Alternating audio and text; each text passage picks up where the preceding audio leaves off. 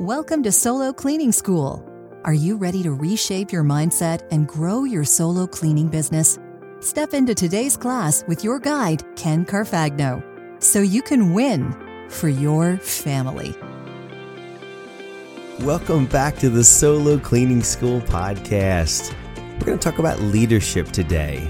The inspiration for this episode comes from an awesome Broadway show that my family just got done watching a few days ago. I'm sure you've seen it. It's called Hamilton with Lin Manuel Miranda.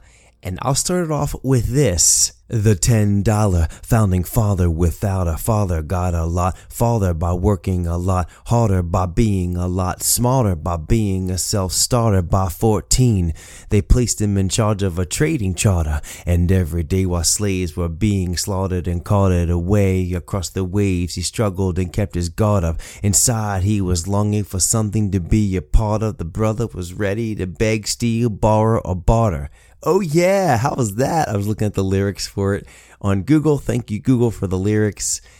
I want to bring a story from this play, Hamilton. But before I do, I want to give you a real life leadership example of how being an amazing networker and just someone that cares about other people and is curious how that can pay off for you. So here's a story from my friend Alonzo. Here you go. I had the pleasure of connecting with my new friend Alonzo Adams of Busy Bee Cleaning Services out of West Chester, Pennsylvania. So shout out to my buddy who's local to me.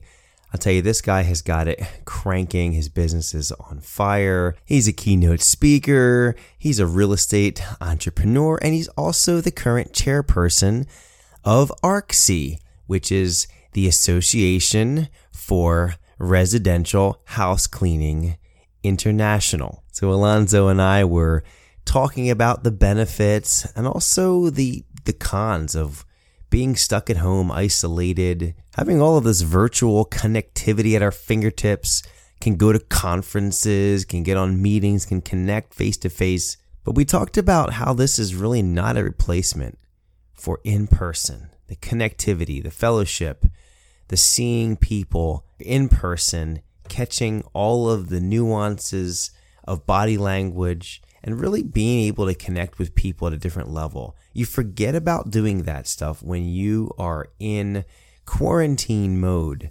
And he gave an example that blew my mind of the value of conferences in person. Now, who knows when these are going to come back? But I heard this story and I was like, Alonzo, can I please, please share that on a podcast? It is so cool. He said, Sure, Ken, go ahead. All right, we're both Philly guys, and this is a Philly related story, so I'm geeking out here. I think this is so cool. So, Alonzo was attending an entrepreneurs convention in Las Vegas where many people meet in the hallways because really the conference is not in the chairs listening to the people talk, although that's beneficial. The real conference and the real networking is out in the hallways, striking up conversation. Hi, my name is, and getting to know someone else because you never know where a conversation is going to lead. And Alonzo was doing exactly that. In one such conversation, he met a guy named Steve. Alonzo and Steve, they really connected. They hit it off. Had about a 10 minute conversation. They never exchanged phone numbers never got business cards passed out to each other. They just say, Great meeting you. They went their separate ways. Steve went to his next class to listen to something, maybe met someone else in the hallway. Alonzo went to his next class. But sometime later, after the conference, Alonzo gets a call from Will Smith's people. Of course, Alonzo's like, oh, come on, man, this isn't the Will Smith's people. They said to him, yeah, Alonzo, We've really heard some great things about you and your cleaning company. Do you remember meeting a guy named Steve in Las Vegas? Yeah, he's one of our guys and he spoke highly of you. Check this out. Will Smith was doing a movie with his son in Philadelphia and they rented a mansion complex outside in the suburbs of Philly that needed to be cleaned on a daily basis. During the entire movie making process, Alonzo got the job. That conference, which costed Alonzo some money to fly there, to buy the ticket, to get the hotel, to eat, to do the happy hour at night, and to talk to person after person after person. Well, one handshake was a six figure handshake and got Alonzo in with Will Smith's people. How cool was that? No, I'm not going to sing the theme song to Fresh Prince of Bel Air. Shall we move on? All right, so back to Hamilton. This podcast on leadership, I'm calling it Be a Lighthouse, not a Buoy. We'll get to why I named the podcast such, but let's dig into the Hamilton play first. I just got to say, it was phenomenal. We've been stinking singing the songs all week. Lin Manuel Miranda is a genius. He's so talented. All of the actors and actresses are incredible. It brought such interest and appeal to the founding fathers and their stories. Hamilton was a man that had endured an incredible amount of hardship as a child. If you follow along the play, especially the opening song, you hear that Alexander lost his father. His father left the family at age 10, and his mom passed away of illness. And then he went to live with his cousin who committed suicide. And then his village in the Caribbean is hit by a hurricane and everything is destroyed. But yet he just finds a way to persevere. And in this time of tragedy, he retreats into books to learn everything he can learn. It reminds me a lot of another founding father, Benjamin Franklin. I've read his autobiography. Actually, it was an audiobook, 19 hours long. It was riveting hearing the story of Benjamin Franklin. How these underprivileged young men with an insatiable appetite to learn found books and read books, read stories of people that were successful, biographies, and dug into all kinds of treasures. And that is how Alexander Hamilton and Benjamin Franklin got their start. Follow along in the story of the play. Everyone was so incredibly impressed with the young Alexander Hamilton that they took up a collection to send him up to New York City. And once in New York City, he pursued education. College wasn't his strong point at that time, but he still poured into the books and he went out to make his name. And early on in the play, he meets Aaron Burr, the legendary duel of Burr and Hamilton. Many have heard of it in history. He meets his arch enemy in the very beginning.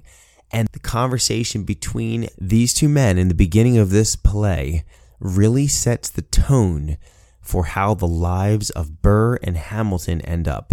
Not because one ends up dead from the other, but the way that they've made impact on our country since the founding 220 years ago. Let's go to that dialogue in the opening act of the play, and then I want to show you how that particular dialogue was carried out through the entire play into the election of 1800 and how ultimately it became the demise of a friendship. Hamilton seeks Burr. He's kind of freaked out that someone is looking for him. He's kind of stalking him. And Alexander's just all excited. I want a revolution and I just want to fight. I want to make my name. And eventually Burr says this I have some excellent advice for you. Talk less, smile more. Don't let them know what you're against or what you're for. Hamilton pauses and says, You can't be serious. And then Burr simply states, as any politician would, you want to get ahead. Fools who run their mouth off wind up dead. Burr then followed his own advice throughout the play that you can see this playing out. He climbed the political ranks, he eventually became senator, taking over Schuyler's position in New York.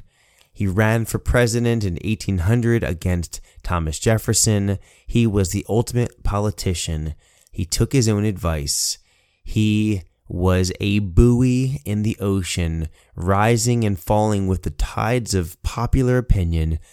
He never told anyone what he was against or what he was for. He was always in the middle.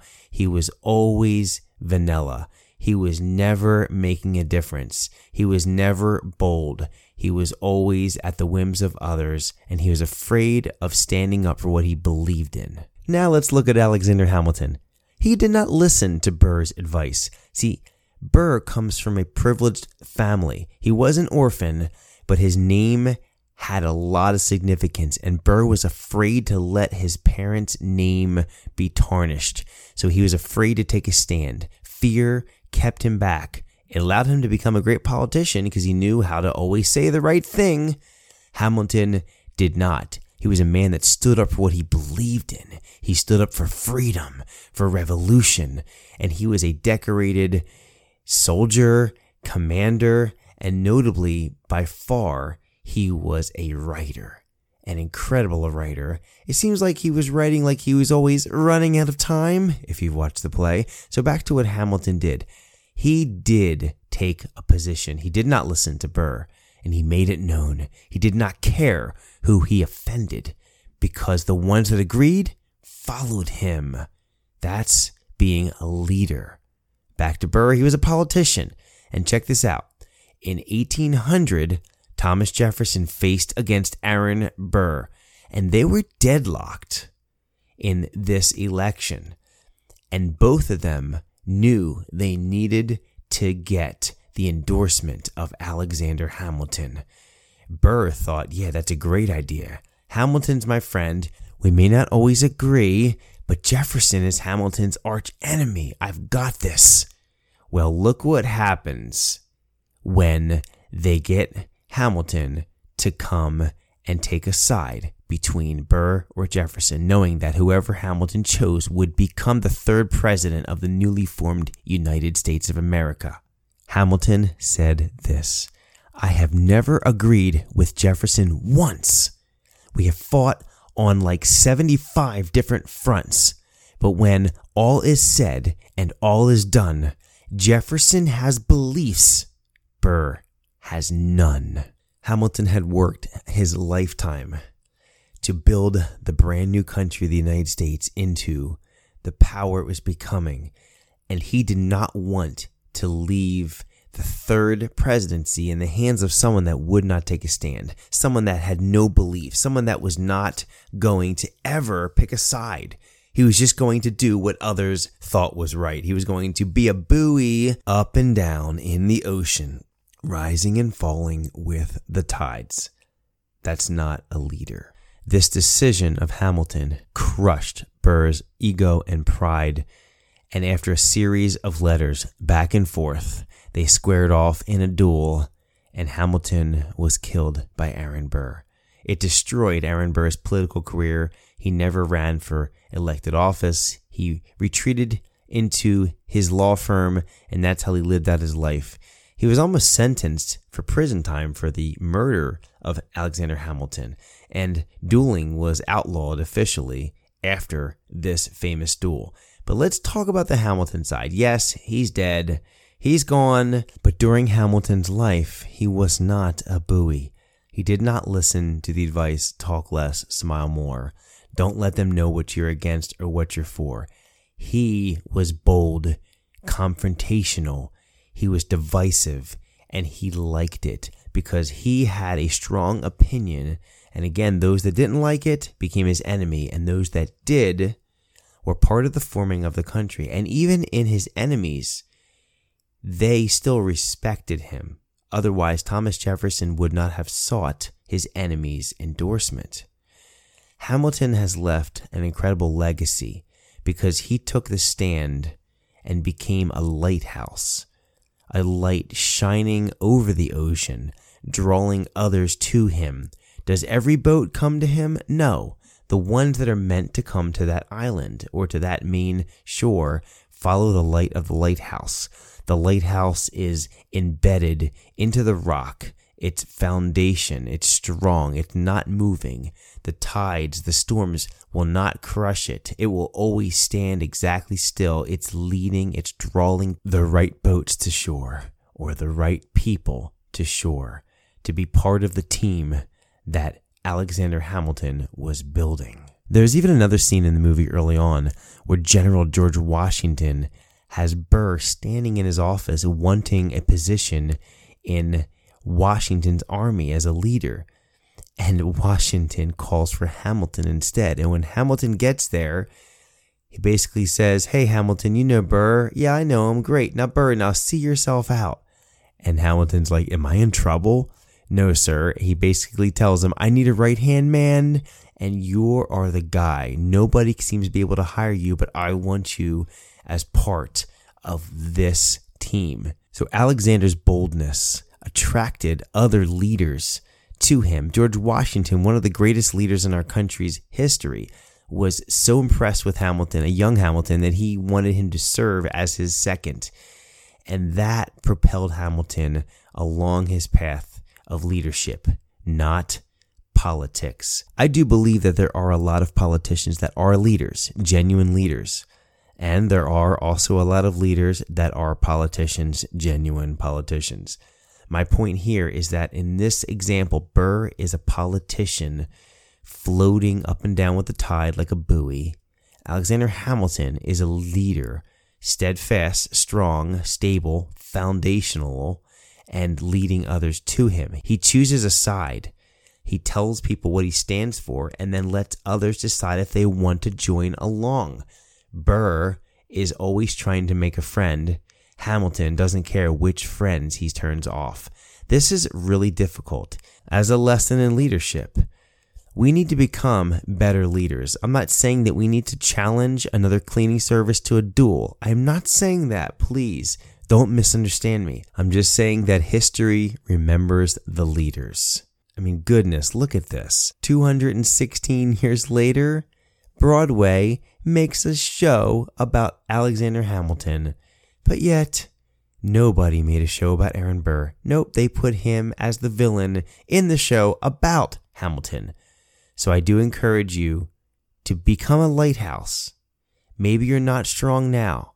That's okay. You can get stronger. Hang around strong people and you'll get strong. Become a leader. Don't be a buoy. Don't just rise and fall with the ebbs and flows of culture and what people think and popular opinion. Be a leader. You're going to tick some people off and you're going to attract some people to you. It's okay. That's what leadership is all about. Thank you for listening to Solo Cleaning School. Class is dismissed.